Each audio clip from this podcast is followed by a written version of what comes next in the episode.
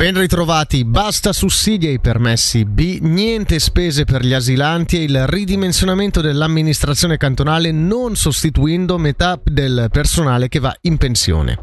Questi alcuni punti cardine della Lega per arrivare ad approvare il preventivo 2024 del cantone. Il movimento ritiene inaccettabile un taglio indiscriminato dei sussidi alle famiglie ticinesi, proponendo per esempio di non spendere un centesimo per il settore della migrazione, limitandosi quindi ai 50 milioni erogati da Berna.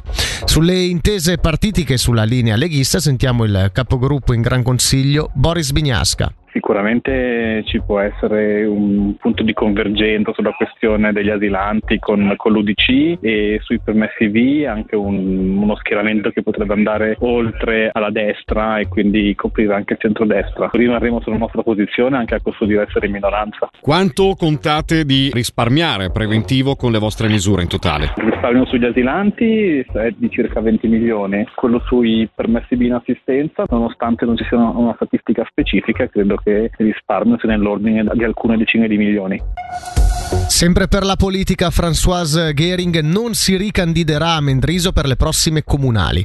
La municipale dell'Alternativa ha deciso di lasciare la politica per questioni anagrafiche, ma non solo.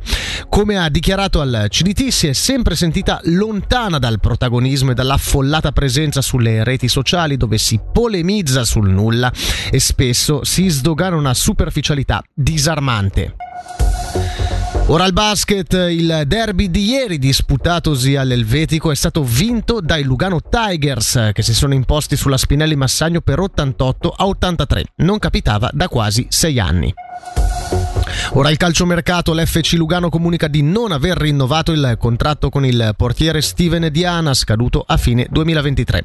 Il 33enne era giunto a Cornaredo per rispondere all'assenza per infortunio di Sebastian Osigue, nel frattempo tornato a disposizione di mister Crocitorti.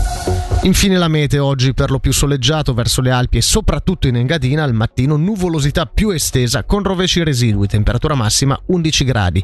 Per il momento è tutto da Michele Sedili, grazie per l'attenzione.